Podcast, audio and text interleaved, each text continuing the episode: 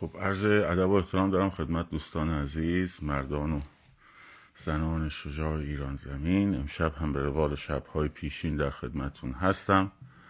با سلسله گفتارهای پیرامون انقلاب همچنین عرض ادب دارم به عزیزانی که همزمان ما را در یوتیوب می‌بینند و مخاطبانی که ما را در پادکست رادیو محسا خواهند شنید و همینطور در کانال تلگرام هر روز گوشه.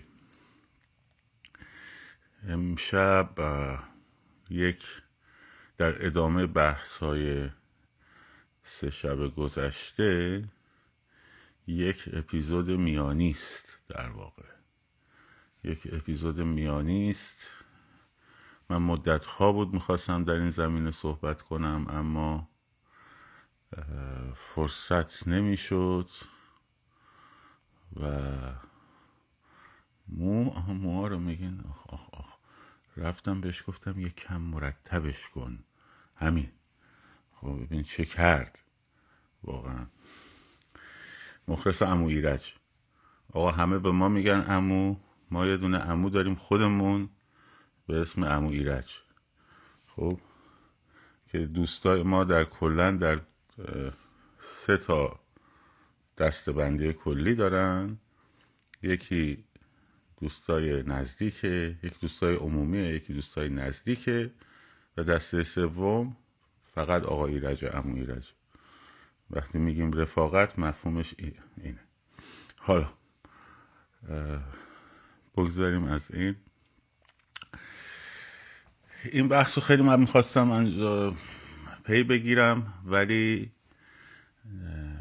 فرصت نشد. فرصت نشد و, و برای همینه که دیگه امروز شروع می‌کنیم به این بحث. فکر کنم همه یه جلسه بتونیم تمومش کنیم. موضوع بحث که میگم یک میان اپیزود شما فرضش کنین هست ناسیونالیسم یا ملیگرایی و مرزش با فاشیسم. این تعاریف تعاریف بسیار بسیار بسیار مهمیه که در واقع باید در موردش صحبت کرد. شاه رضا پهلوی فقط دیگه تغییر موضع عجیبی دادین. خیلی خوبی تو. اینو به من اینو باید جواب بدم. این تو خیلی خوبی. شما فکر می‌کنید حمایت از پهلوی یعنی حمایت از امثال شما سخت در اشتباهی. سخت در اشتباهی. و در جریان باش. خب. جاوید شو اینم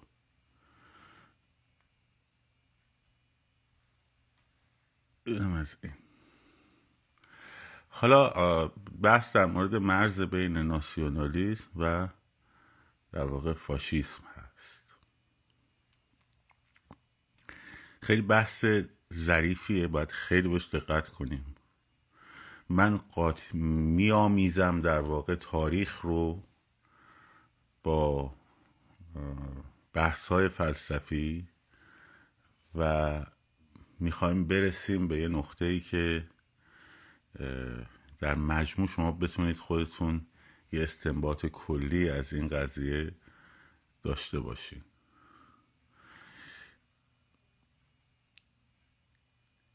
ببینید بذارید بریم سراغ آلمان. بریم سراغ آلمان در سالهای پایانی جنگ جهانی اول و خیلی کمکمون می‌کنه یه چیزایی در اون زمینه بدونیم. حالا وصلش رو بهتون میگم چرا. منبع صحبت های منم در این بحث یکی کتاب خیانت به انقلاب هست اثر سباستیان هافنر که در ایران هم ترجمه شده. یکی کتاب هیتلر هست دو جلدی. نوشته یواخیم فست که اونم احتمالا در ایران منتشر شده باشه. و دیگری کتاب ظهور و سقوط رایش سوم هست نوشته ویلیام شاریر که اون هم با دو, با دو تا ترجمه منتشر شده. ترجمه قاضی ببخشید دادگان ترجمه بهتری بعدیش هم کتاب جنگ جهانی دوم هست. اثر پرسیوال تیلور جان پرسیوال تیلور نویسنده انگلیسی.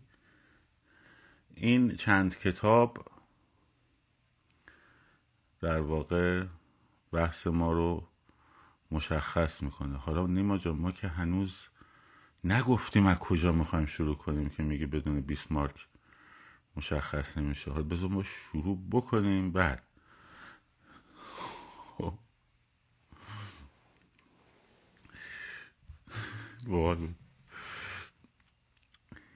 1870 در واقع پروس امپراتوری پروس در واقع فرانسه رو در ناپلئون سوم رو در جنگ شکست میده. پاریس رو تسخیر می‌کنه. و اونجا رویای اتحاد آلمان و آلمان بزرگ رو با قسمت جنوبی آلمان در واقع بعد متحد میشن و پادشاهی آلمان رو به وجود میارن. که البته درسته که پادشاهی آلمان در واقع سیستم پادشاهیه اما اون چیزی که خیلی نقش داره توش همونطور که دوستمون گفت صدر اعظم است که اون بیسمارک خب. بیسمارک در واقع متحد کننده آلمان و همینطور شروع می‌کنه به یه سری قراردادهای اتحاد در اروپا بستن و ایدش برای اینکه با بریتانیا درگیر نشه دیده مرکزیش این بود که آلمان هیچ وقت نباید بره به سمت نیروی توسعه نیروی دریایی. رو همون نیروی زمینیش متمرکز بمونه و اروپا رو در واقع قاره رو سعی کنه در کنترل خودش داشته باشه در توازن قوات در قاره کسب بکنه و دریاها رو واگذار کنه به بریتانیا مسیر هلند و اسپانیا رو نره. خب. بسیار بسیار آدم سیاس و خیلی هم با تدبیری بود. حالا در موردش می‌تونین دوستان مطالعه شما اگه بخوام همه اینا رو یکی یکی بیشتر تعریف کنم. از خب اصلا قبلش باید جنگ سی ساله شروع کنیم و بعد آرزاس و لورن رو بگیم و همینجوری بریم جلو. خیلی طول می‌کشه خیلی طول می‌کشه. خود جنگ جهانی اول بحث مفصلیه. من فقط رفرنس ها رو بهتون معرفی می‌کنم. مثلا کتاب توپ های ماه اوت نویسنده نوشته خانم باربارا تاکمن استاد بزرگ تاریخ واقع نگاری واقعا. یکی از رفرنس های بسیار مهمه آها این چیزی که گفتم اینایی که گفتم همش رفرنس های تاریخی بود. برای رفرنس های بحث فلسفی کتاب انقلاب آرنت کتاب وضع بشر توتالیتاریزم به خصوص این وضع بشر و توتالیتاریزم خیلی خیلی راهگشاست چون این رو با هم من در هم خواهم آمیخت. خب. به هر روی. آلمان شروع می‌کنه به قدرتمند شدن. تو انقلاب صنعتی به آلمان می‌رسه به شدت رشد صنعتی می‌کنه. و تبدیل میشه به یک قول. طوری که این آلمان متحد انقدر خطر میشه برای بریتانیا که در سال 1907 که گریت گیم رو با روسیه در واقع به پایان میرسونه. که یکی کتاب های خوب تو این زمینه گذاشتمش این زیر چرا. همین کتاب هست. خب. پیتر هاپکرک نوشته The Great Game. نمی‌دونم در ایران منتشر شده یا نه. مربوط به در چالش های امپراتوری بریتانیا در آسیای مرکزیه. ایران و اینها هم شامل میشه. بخش مهمیش در خصوص ایران هست. خب. اینم کتاب امیدوارم منتشر شده باشه. اگر که منتشر نشده من پیشنهاد می‌کنم برای مترجمین. اگر هم لازم داشتن من نسخه رو براشون میفرستم. بسیار بسیار کتاب بی نظیریه تو این قضیه. خیلی کتاب عالیه. خیلی چیزها رو رو می‌کنه.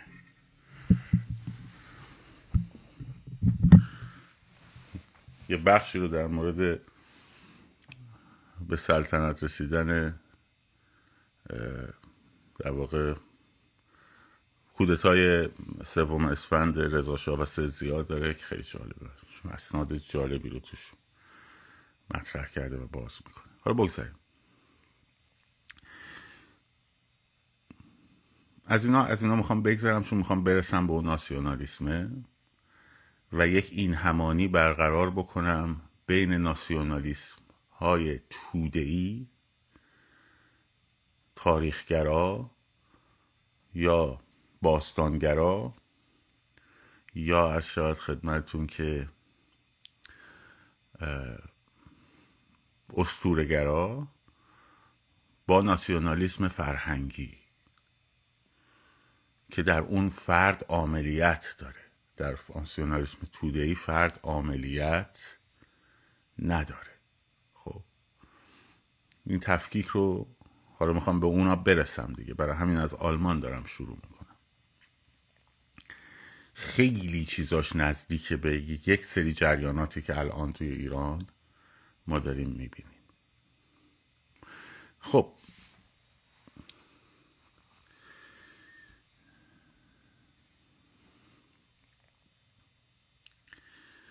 در واقع امپراتوری آلمان که شکل می‌گیره همزمانم حزب اسپیده یا اسپیدی سوسیال دموکرات های چپگرا در آلمان حزبشون تأسیس میشه. البته حزب زیرزمینی بوده در ابتدا. خب. یه حزب زیرزمینی بوده در ابتدا. بعدا یواش یواش در سال 1912 از ماهیت انقلابی خودشون بخشش بخششون انصراف میدن و میرن در پارلمان در رایشتاک. خب. یعنی در سال 1912 اولین نماینده های اسپیدی وارد رایشتاگ میشن. همونجا شاخه انقلابی جدا میشه از SPD که شما با یه شخصیتی مواجهین. خب به اسم خانم روزا لوکسامبورگ خانم روزا لوکسامبورگ رو از این جهت اولا که شخصیت مهمیه ولی این نکتهش رو در نظر داشته باشین. این quote رو یادداشت کنین بهش می‌رسیم. در پنج مارس 1870 در یک خانواده یهودی در لهستان متولد میشه. خب؟ و بعد با یک آلمانی ازدواج می‌کنه برای اینکه تابعیت آلمان رو بگیره پنج سال بعدم ازش جدا میشه. یکی از متفکرین مهم چپگراست. کتابی رو در مورد به عنوان انباشت سرمایه داره که این کتاب تنه می‌زنه به کتاب کپتال مارکس از نظر ساختار و بافتار. خب چپن دیگه. تو سال 1912 که فردریش ابرت جریان اصلاح طلبی یعنی در واقع می‌بره به سمت اسپیدر رو به اون سمت یعنی انشعاب اصلاح طلبی رو می‌بره به مجلس. همون موقع یعنی در 1912 1913 اگه اشتباه نکنم یه مقاله رو می نویسه به اسم انقلاب یا اصلاح. خب. نه نه نه نه. مال قبل از اون مال 1897 ذهنم قاطی کرد. روزا لوکسامبورگ که اون موقع هم بحثای انقلاب یا اصلاح بوده. درست شد؟ 1912 اصلاح طلبای سوسیالیست خب میرن توی مجلس. متا هن همچین حزب اکثریتی نیستن. حالا 1912 که یه دو سال مونده به آغاز جنگ جهانی دوم اول. درست در همون اوت 1914 که جنگ جهانی اول شروع میشه روزا لوکسامبورگ یه گروهی درست می‌کنه به اسم گروه اسپارتاکوس. خب که اینا معمور میشن برای تبلیغ علیه جنگ. که آقا این جنگ امپریالیستیه بین قدرت های امپریالیستیه در جنگ ملت ها نیست. ابرتو اینا میان میگن نه شما پشت ملت میهن رو چرا خالی می‌کنین و این داستان ها و این شکاف بین این دوتا گروه بین گروه بین دو جناح خیلی خیلی بیشتر میشه. خب که این اصلا دیگه کاملا قرد می‌کنه حالا خیلی جالبه که خود فردریش ابرت که بعدا میشه اولین رئیس جمهور جمهوری وایمار شاگرد لوکسامبورگه و بعد خود لوکسامبورگ رو هم به نوعی می‌کشه.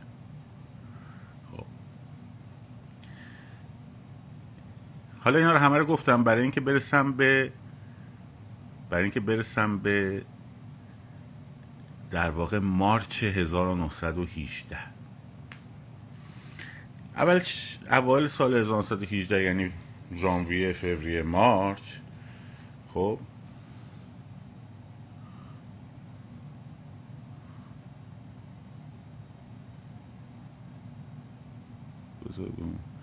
در ژانویه فوریه مارچ خب ارتش آلمان در سال در اکتبر 1917 کمک هم کردن که لنین بیاد سر کار. در روسیه و شوروی کمک کردن به بلشویک ها خب که دولت موقت رو دولت موقت کرنسکی رو بزنه نابود کنه. خب وگرنه دولت یعنی کرنسکی در دو ماه, مشورتی بود که اصلا تزار رو از کار برکنار کردن. در فوریه 1917 اینو براتون توی در واقع تاریخ انقلاب روسیه گفتم در لایواش هست. خب. ژنرال دو تا ژنرال داریم اینجا که این دو جفت دو قلو با هم خیلی معروفن. یکی ژنرال هیندنبرگ فیلد مارشال هیندنبرگ که بعدا میشه رئیس جمهور رایش آلمان. دومی ژنرال لودندورفه که دست راست هیندنبورگه اینا توی جبهه غربی در بلژیک داشتن می جنگیدن که روزها بسیجشون کامل شد حمله کردن. همون 1914 وضع در جبهه شرقی خراب شد. این دو نفر رو آوردن از جبهه غربی به این ور کردن رئیس ستاد جبهه شرق. خب و در نبرد تاننبرگ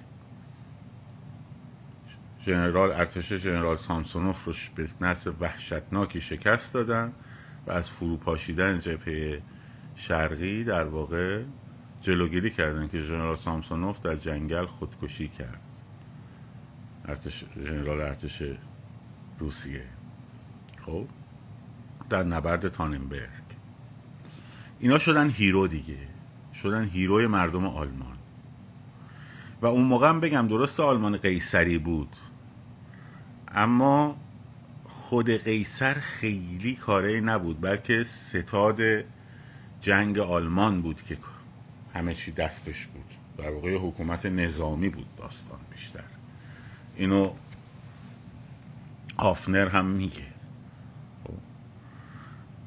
میره جلو جنگ به در جبهه غربی متوقف میشه جنگ سنگرها به وجود میاد تا 1917 که لنین به قدرت می‌رسه و روسیه رو از جنگ خارج می‌کنه ارتش آلمان شروع می‌کنه همجوری هم رفتن تا سمت مسکو تا نزدیکای مسکو. همینجوری میره جلو. به اندازه ارتش هیتلر توی جنگ جهانی دوم تو روسیه پیشروی می‌کنن. حالا برای چی؟ خب اون که خارج شده تسلیم شده این قسمت ها هم تقدیم کرده به شما. خب برای چی کل ارتش رو می‌کشی بری به سمت مسکو؟ خب چه خبره اونجا؟ همزمان که داره این اتفاق میفته ارتش بلند شده رفته شرق. آمریکا وارد جنگ میشه و نیرو در غرب پیاده می‌کنن تا روزی شست هزار نفر و جبهه غربی به شدت تضعیف میشه و اینا تا بخوان برگردن بیان به جبهه غربی خب یک ارتش خسته و درب و داغون رسیده به جبهه غرب. با این همه آماده میشن برای اینکه اونا داشتن همینجوری پیش، پیشروی می‌کردن. بریتانیا یک عملیات سنگینی رو انجام میدن خط آلمان رو میشکنن. خب با تانک هایی که تازه وارد میدان کرده بودن و شروع می‌کنن پیشروی کردن. جبهه آلمان رو می‌زنن عقب. آلمان ها خب در مارچ 1918 آخرین عملیات آفندیشون رو شروع می‌کنن در جبهه غربی. که شکست می‌خورن؟ به شدت شکست می‌خورن و جبهه میپاشه و اینا شروع می‌کنن اومدن جلو. از اون طرف خب تدارکات و سوخت هم تموم میشه و آلمان دیگه توان نداشته که این ارتش ها رو در واقع می‌دونه که شکست خورده. خب می‌دونه که شکست خورده. لودندورف در سپتامبر 1918 میاد یک نقشه ای میشینه. در 29 سپتامبر 1918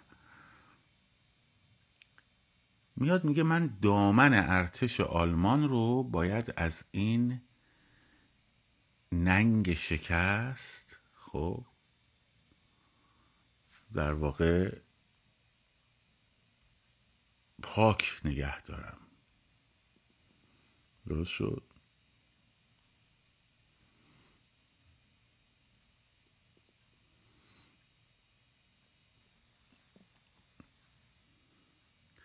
میگه من باید دامن ارتش آلمان رو از این شکست پاک نگه دارم. میاد یه قرار مخفیانه می‌ذاره با کی؟ با فردریش اپرت. میگه آقا تو بیا بشو دولت رو دست بگیر. شاه رو هم است... قیصر رو هم مجبور به استعفا بکنیم. تو بشو نایب السلطنه تا وقتی که در واقع یکی از شاهزادهایی که مورد توافقه بشه. پادشاه و تو بگی مملکت رو دستت. این اصلاح طلبا هم که همه جا همه جای دنیا اصلاح طلبا منتظر گرفتن قدرتن. درسته؟ میگه که آخ جون دمش گرم. چرا که نه؟ خب. قدرت می‌رسه دست کیا؟ دست اسپده شد؟ که چی بشه؟ حالا که 29 سپتامبر یعنی اکتبر و بعدش نوامبر. نوامبر در واقع خروج جنگ ج... آلمان از جنگ جهانی دوم دیگه تسلیم آلمانه. خب که توسط کی انجام میشه؟ ابرت انجام میشه.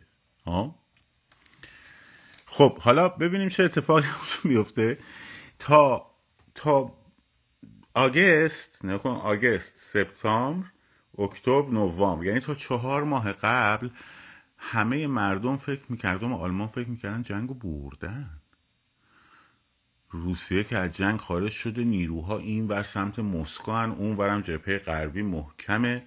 خب نیروهامون از این ور برسه به اون ور کار تمومه. مردم آلمان فکر می‌کردن که جنگو بردن. یهو در عرض چهار ماه میشن بازنده. حالا اینهایی که می‌خواستن قرارداد با متفقین ببندن یکی از شروط ویلسن این بود که حکومت آلمان تغییر بکنه و یه حکومت دموکراسی بیاد سر کار. درست قیصر... نظام قیصری باید تغییر بکنه. ویلسن رئیس جمهور امریکاست. اینا فکر می‌کنن اگه قیصر بندازن کنار لودندورف و اینا از اون یه قرار داده. بالاخره ترک مخاسمه آبرومندی هم برای آلمان تهیه میشه. آقا فرانسوی ها پوست آلمان رو تو قرارداد ورسای می‌کنن. ویلسن هم پشتشون رو می‌گیره. خب. پشت اینا رو می‌گیره و یک قراردادی تنظیم می‌کنن برای آلمانیا. تسلیم بلا به قید و شک هزینه های همه جنگ و آلمان بده. بخش های مهمی از خاکش جدا میشه به فرانسه میپرنده این قسمت شرقی خاکش به لهستان می وصل میشه. یه قسمت روس ها می... اصلا یه چیزی. خب؟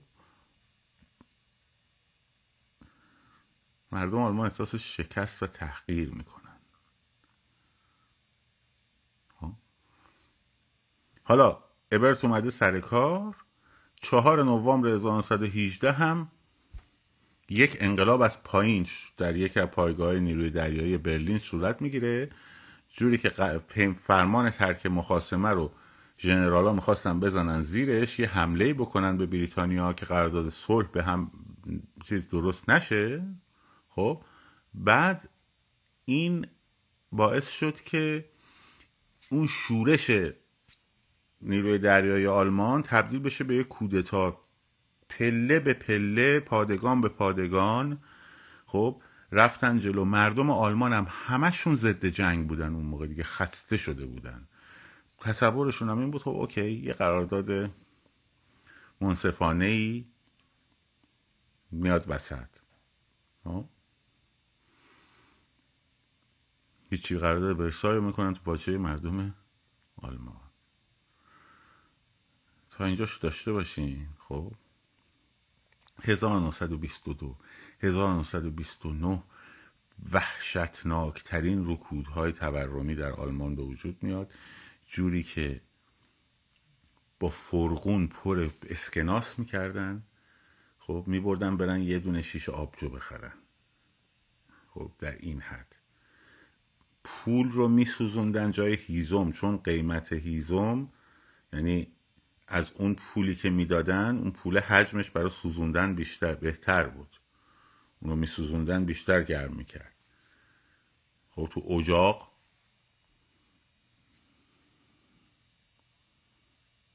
خب. حالا این شرایط در نظر بگیرید ملت تحقیر شده.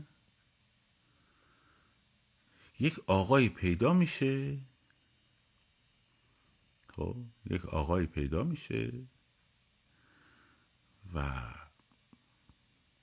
در یه آبجو فروشی یک سرشوخه ارتش آلمان اتریشی خب مأموریت می‌گیره از ارتش که بره حزبای چپ و اینا رو یه کمی در واقع کنترل کنه جاسوسی کنه. به حزب ناسیونال سوسیالیست کارگرای آلمان رو یه حزب تازه تاسیس کوچولویی رو میگن تو برو اونجا ببین چه خبره. اینم میره اونجا خوشش میاد. خب؟ میشه سخنگوی حزب و بعدم شماره کارتش هم می‌ذاره صفر هفت. نفر هفتمه که پیوسته به حزب. میشه آقای آدولف هیتلر. خب همه اینا رو گفتم تا برسم به اینجا. هیتلر میاد. از این افسانه خنجر از پشت که در واقع توی مردم آلمان جا افتاده بود بعد از پیمان ورسای حالا همونایی که طرفدار صلح بودن و خسته از جنگ بودن حالا که پیمان ورسای به وجود اومده بود و این شرایط بهشون تحمیل شده بود و این داستان ها می‌گفتن در نوامبر در واقع 9 نوامبر 1918 که صدر اعظم در واقع رایش پایان سلطنت رو اعلام کرد و جمهوری وایمار به وجود اومد. بعدش در نوامبر ما کیا از پشت خنجر زدن؟ یهودیا کمونیست ها خب اینا به ما از پشت خنجر زدن. خیانت کردن. یهودیت جهانی و کمونیست ها نوامبریا. بهشون گفتن خائنین نوامبر. خائنین نوامبر. خب.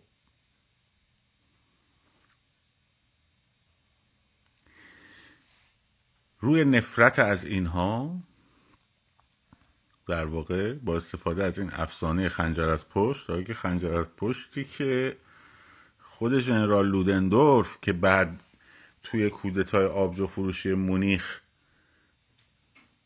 در واقع در همون 9 نوامبر 1923 که هیتلر علیه فونکار در مونیخ کودتا کرد که شکست خورد پیشا پیش ناسیونال سوسیالیستا همون لودندورف داشت راه می‌رفت همون لودندورفی که این توتر رو چیده بود که البته نمی‌خواست نظام پادشاهی بره ولی اون انقلاب از پایین ملوانا که بهتون اشاره کردم باعث شد که اوضاع از دست خارج شه همون اون وقت علیه خائنین نوام داشت اینجوری با اسای فیلد مارشالیش جلو همه راهپیمایی می‌کرد.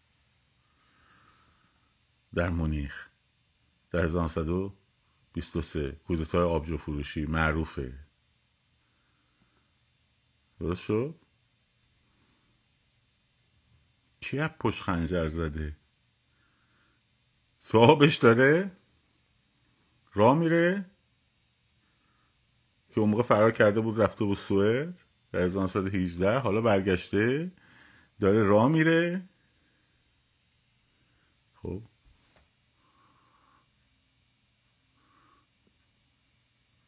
اینجوری. آقا در مورد جنگ جهانی اول ژاپن تو جبهه آلمان نبود. کاوه. جنگ جهانی دوم در جنگ جهانی اول ژاپن برعکس بود.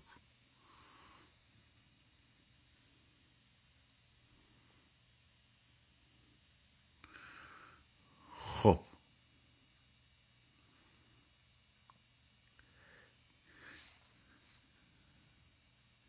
توده های سرخورده تحقیر شده آلمانی توده های خسته تشنه قدرت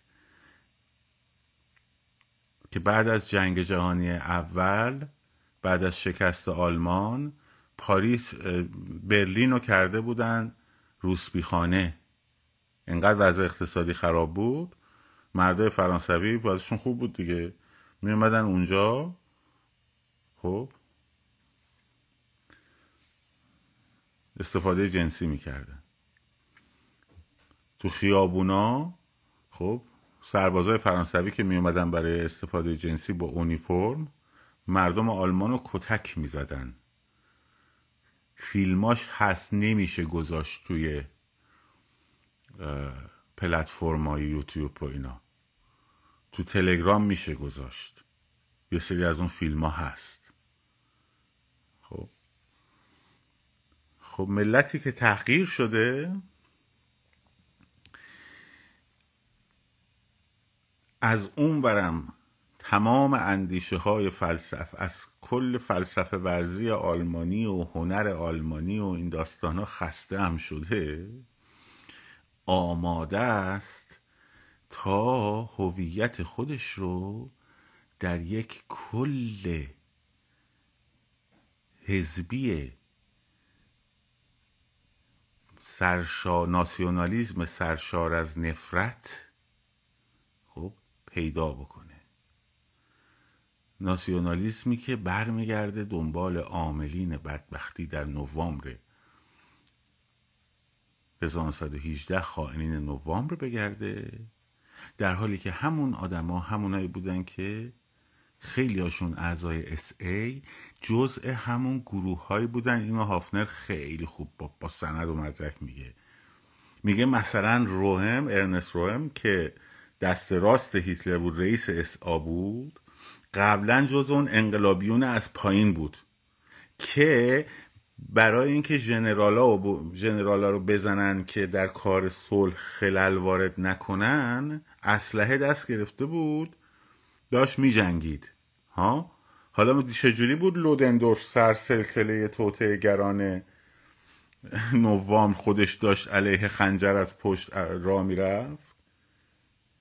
اینا همونا بودن دوباره یهو چهره عوض کرده و باورشون شده که در سال 1918 آلمان پیروز جنگ بود داشت می‌برد و یهودیا و کمونیستا و بلشویکا و اسدیپی و اینا اومدن اسپیدی اومدن از پشت خنجر زدن.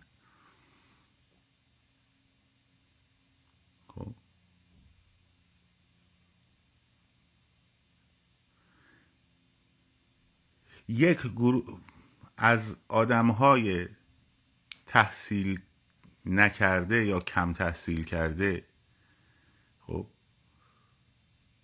از توده های فقیر و تأخیر شده جمع شدن دور حزب ناسیونال سوسیالیست کارگران آلمان و حزب ناتسی رو درست کردن. اینها تا پایان دنبال انتقام گرفتن از کیا بودن؟ یهودی ها بلشویک ها خب چپولا و الاخر.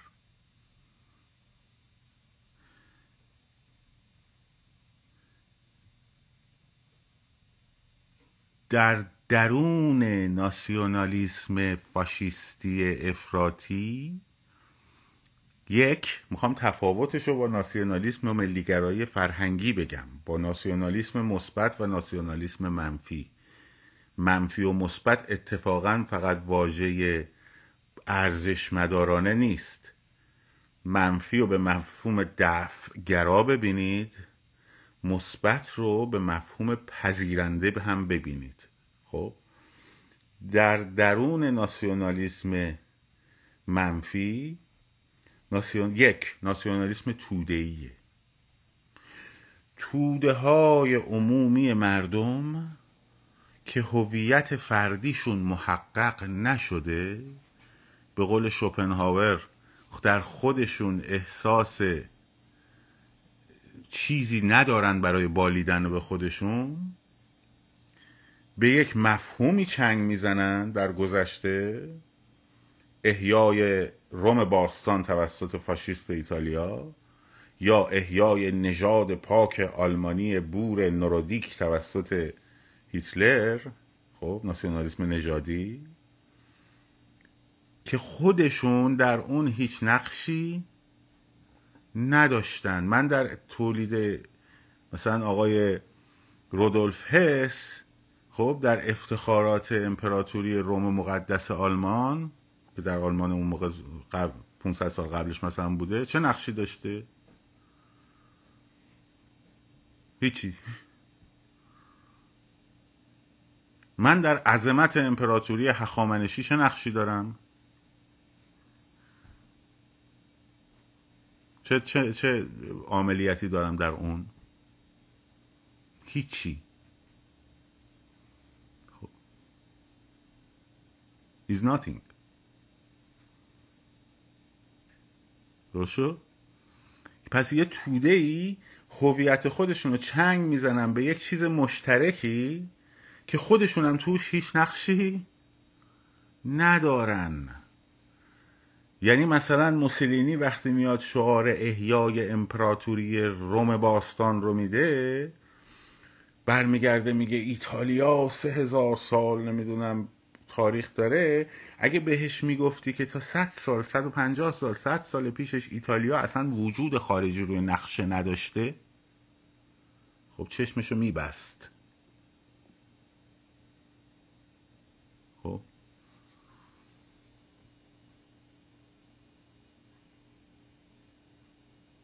چشمشو میبست. یا در مورد هیتلر؟ خب؟ نژاد پاک آریایی که وقتی به خونهای مختلف قاطی شد قدرت خودش رو از دست داد و الان باید خالص بشه این نژاد. خب و ما آلمانی هستیم آلمانی هستیم فادرلند. خب سرود ملیشون که البته الان ملودی همون ملودیه. ملودی ساخته کی بود استاد موتسارت؟ هایدنه. خب هایدنه. یه مدت هم سرود ملی امپراتوری اتریش مجارستان بوده بعدا شد سرود ملی امپراتوری آلمان. خب ولی بند دویشلند دویشلند اوبر آلز این در بلد حذف شده. آلمان آلمان بالاتر از هر چیز در دنیا. همونه که هیتلر میگه جارو کشیدن خیابانهای رایش خب باعث افتخاره. توی سخنرانیش برای کارگرا برمیگرده میگه که جاروکش خیابانهای راش کارگر خیابانهای راش از فیلسوف ها و نمی‌دونم هنرمندان دموکراسی های با عرض پوزش عذرخواهی می‌کنم. معذرت می‌خوام. واژه خود هیتلره. مبتزل غربی. خب منظورش فرانسه و بریتانیا و بعد امریکاست. خب ارزش جاروکش خیابانهای راش از اونا بیشتره خب دقیقا هم واژه دموکراسی های مبتزل غربی واژه هیتلر و گوبلزه خب.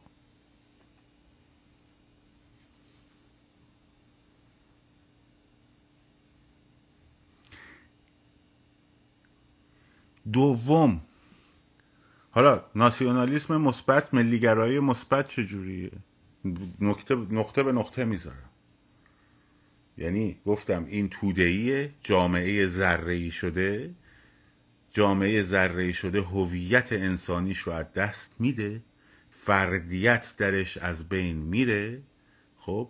و این بیهویتی رو آماده است با هر چیزی بهش بذارن ببلعه در یک هویت جمعی. خب؟ اینکه یهو بازگشت به اصل خیشتن در دوره خمینی مثل جارو برقی همه رو بلعید از روشن فکر بگیر تا پایین. خب؟ که حتی دختر پادشاه فقید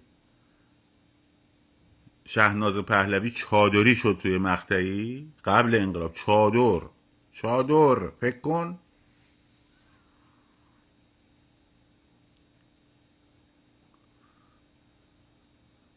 این چی بود؟ جامعه ذره شده ای که هویت البته هنوز جامعه ایران به اون جامعه ذره ای که آرنت میگه خیلی فاصله داره. خب بیهویتی فردی و فردیت محقق نشده خب برمیگرده در اون بحث دینی که حالا بهش می‌پردازیم که اصلا دین دین داستانش اینه که هویت فردی رو نابود کنه. تا یک هویت جمعی بسازه. ولی در ماهیت فرقی نمی‌کنن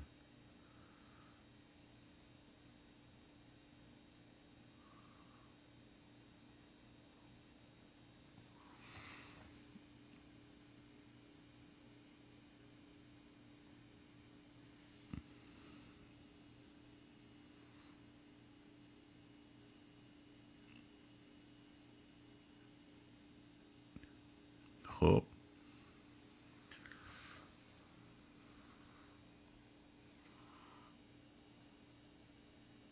در ماهیت تفاوتی نمی‌کنه. در مقابل ملیگرایی ملیگرایی مثبت خب فرد توش عملیت داره. یعنی از فردیت های محقق شده است که شکل می‌گیره. فرد جزئی از اون فرهنگ میراستار اون فرهنگ. میراستار اون فرهنگ یعنی چی؟ یعنی در فرهنگ ما مثلا اگه ادبیات فخیم حافظ سعدی فردوسی نظامی و و و الاخر هست در کلام من متجلیه. ارزش های فرهنگی در وجود من متجلیه. مثلا اگه احترام به بزرگتر مثلا فرض کنید جز ارزش های فرهنگی فرهنگی نوروز آداب و رسوم سوقاتی آوردن. خب اینجا فرد خودش یک تعاملی داره با فرهنگش و جزئی از اون فرهنگه. خب.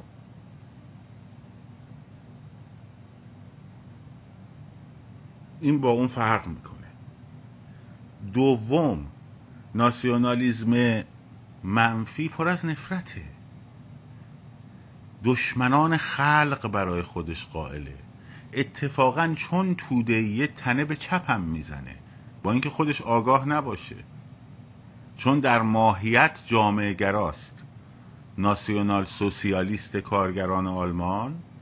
خب اینا در ماهیت ناسیونالیزم توده‌ای برای اینکه فردیت ها رو بین می‌بره برای اینکه تنوع افکار رو نمی‌تونه بفهمه خب تنوع افکار با اینکه مثلا بگیم نقم چه می‌دونم قومیت ها و نمی‌دونم باید فلان باشن و نمی‌دونم جدا باشن اینا جدا سری و اینا فرق می‌کنه ها تنوع افکار یعنی مثلا بنده بیام بگم که آقا من طرفدار نظام جمهوری ام. بعد اون یارو بگه فلان فلان شده حرومزاده جمهوری خواهد پست کثیفه نمی‌دونم پنجاه و هفتی چپوله. نمی‌دونم. بعد یارو می‌خواد بخواد مثلا فرض کنه آدم بس من بخواد چپ بچسبونه. خب چون چون چیز دیگه بلد نیست. چون باید یا بگه یهودی هن یا باید بگن خائنین نوامبر نوامبر خب؟ کتگوری دیگه پیدا نمی‌کنه. براش تعریف نشده. تفلک. چون اون قرار نیست فکر کنه. اون قرار فقط فریاد بکشه اربده بکشه تخریب بکنه. پر از نفرته.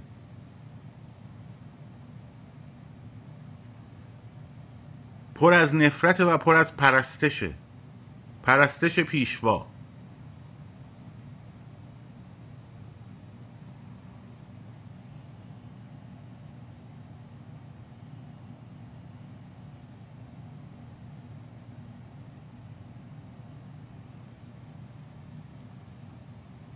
خب پر از پرستشه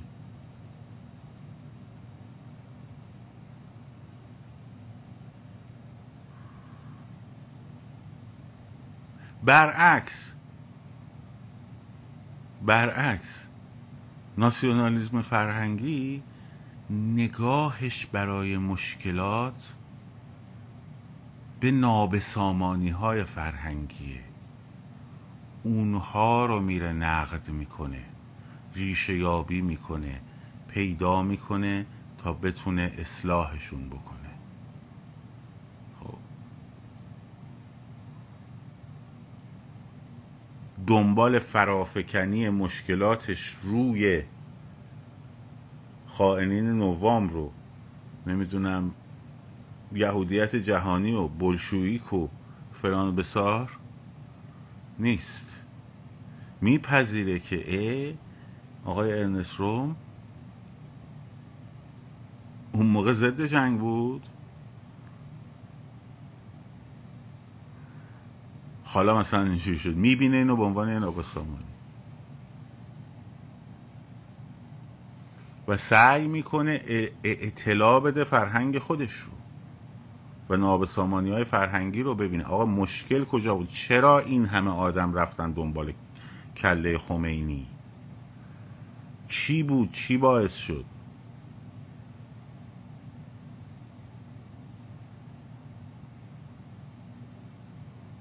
چی باعث میشه که این شیفتگی پیشوا پرستانه همینجوری با ما هست؟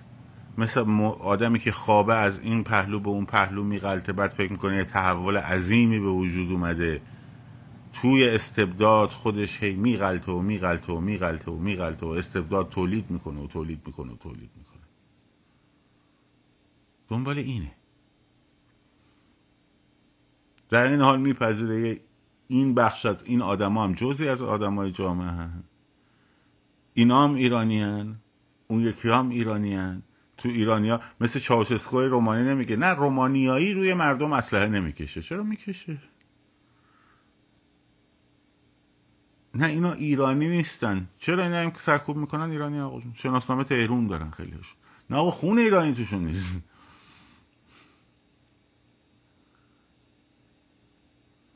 خب نه هست.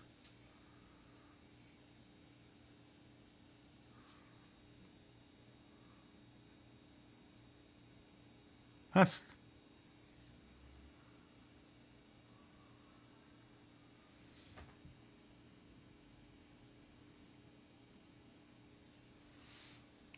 نکته بعدی؟ پس ناسیونالیسم من مثبت نفرت توش نیست. عشق به وطنه. خب. به این سرزمینه برای آبادیشه برای آزادیشه برای سربلندیشه. بعدی ناسیونالیزم منفی چون تودهیه باید خودش رو در یک قالب و سازمان به خصوص پیشوا مدار درست ببینه. خب.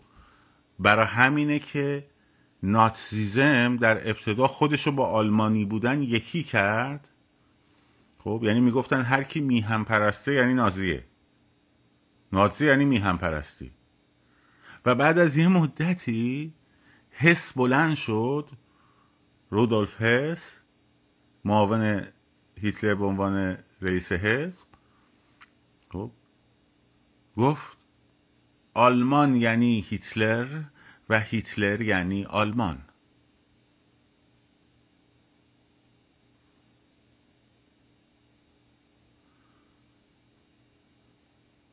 دیدی معادل می‌کنن میگن آقا هر کی طرفدار رسن پادشاهی خواه یعنی ملیگرا. کی گفته؟ کی گفته؟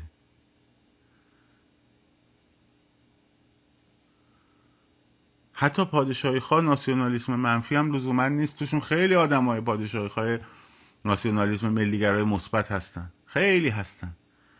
اهل تعامل هم هستن اهل پذیرش هم هستن. تو همینجا هم الان هستن. خب؟ آدمایی که طرفدار نظام پادشاهی هستن ملیگران خب؟ با همه ما هم رفیقن. با هم گپ می‌زنیم گفتگو می‌کنیم رفیقیم. همدیگه رو میپذیریم. برچسب و لیبر رو همدیگه نمیچسبونیم. عاشق وطنشه. ولی آخر. فتح فراوونه اتفاقا بیشترم هستن. از اون دسته پیرن قهوه‌ای. پیرن قهوه‌ای های اس آ که حالا وقتی هیتلر هم اومد یک چیزی هم خدمت این پیرن قهوه‌ای های عزیز بگم. خوشبختانه. خوشبختانه. خوشبختانه. همونطور که شاهزاده توی یکی از کامنتاش هم نوشته بود. این آقای خلیلی هم به من گفت. من خودم اون کامنت رو ندیدم. که شاهزاده نوشته خیلی از طرفدار رادیکال من طرفدار رادیکال من نیاز به تراپی دارن. خب. خوشبختانه شاهزاده رضا پهلوی اصلا اینجا شخصیتی نیست. که بتونه خودش رو در قالب یه مثل هیتلر قرار بده. ولی اینا می‌خوان. خب؟ اینا لازم دارن اینو. چون تو اون مفهوم خودشون رو تعریف کردن. برای همین هم حرسشون می‌گیره. خب؟ حرسشون می‌گیره که اون اونجوری نیست. ولی همینا هم حواسشون باشه. باز کمی به تاریخ نگاه کنین. خب. اولین گروهی که اولین گروهی که از حوزه انقلاب به نحو خشنی از غذا حذف میشن و از قطار انقلاب پیاده میشن اگر انقلاب به سمت انقلاب فاشیستی بره یا انقلاب توتالیتر که آرنت مطرحش می‌کنه اولین گروه همینان چون حکومت نیاز داره که بیاد ارکان بروکراتیک رو در اختیار خودش بگیره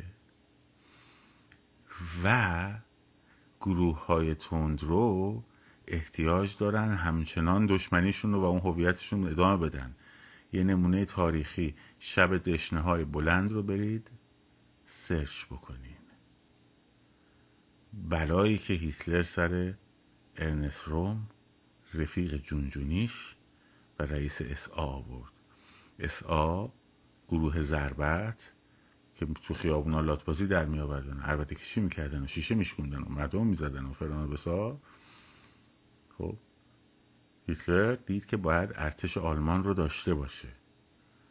خب ارتش آلمان هم با اس آ بد بود. ارنست روهم می‌گفت ارتش باید م... چیز بشه این یه مشت بورژوایی نمی‌دونم عینک چشمی باید برن پی کارشون. ادغام بشن در اس آ اس آ میشه ارتش آلمان. دو میلیون نفرم پرسنل داشت موقع. دو میلیون لاتولوت ها نه اینکه مثلا فکر کنی سربازای مثلا خیلی کار درستی بودن.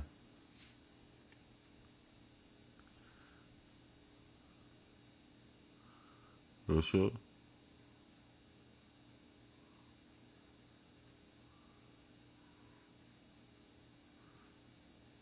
شب دشنه های بلند. گرفتن. لطو پارشون کرد چون همش دا لازم داشتن به حتی ایدهشون انقلاب دوم بود.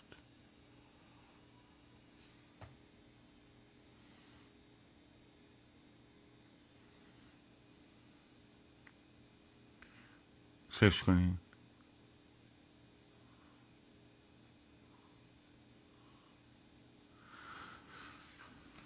این سوالم جواب بدم. چون نوشتین.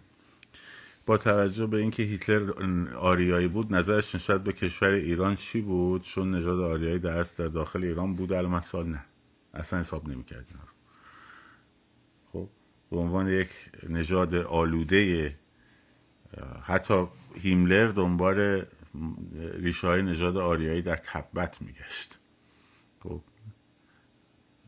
در شمال هندوستان جنوب چین اون برا البته آلمان ها در دوره جنگ از اسلام استفاده می‌خواستن بکنن خب برای یک ارتش مسلمان که منافع بریتانیا رو در خاور میانه بزنه.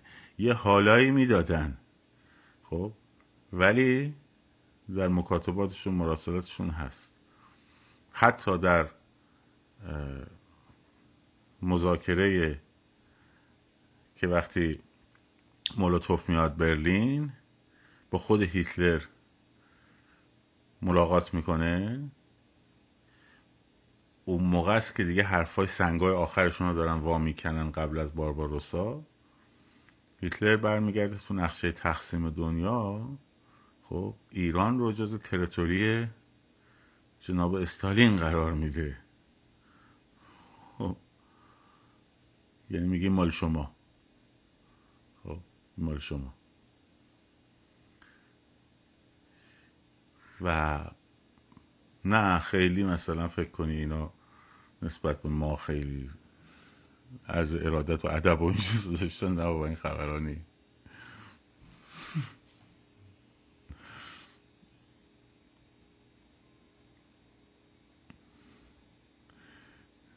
خب اصلا آریایی چرت و پرت بابا. خب این بحث های نژادی مزه اینقدر نژادا با هم قاطیان که بعدا که ژنتیک اومده اینا رو در آورده بیرون خب اصلا پرت و پلاست. ما فرهنگ داریم ما زبان داریم. خب race هم البته هست.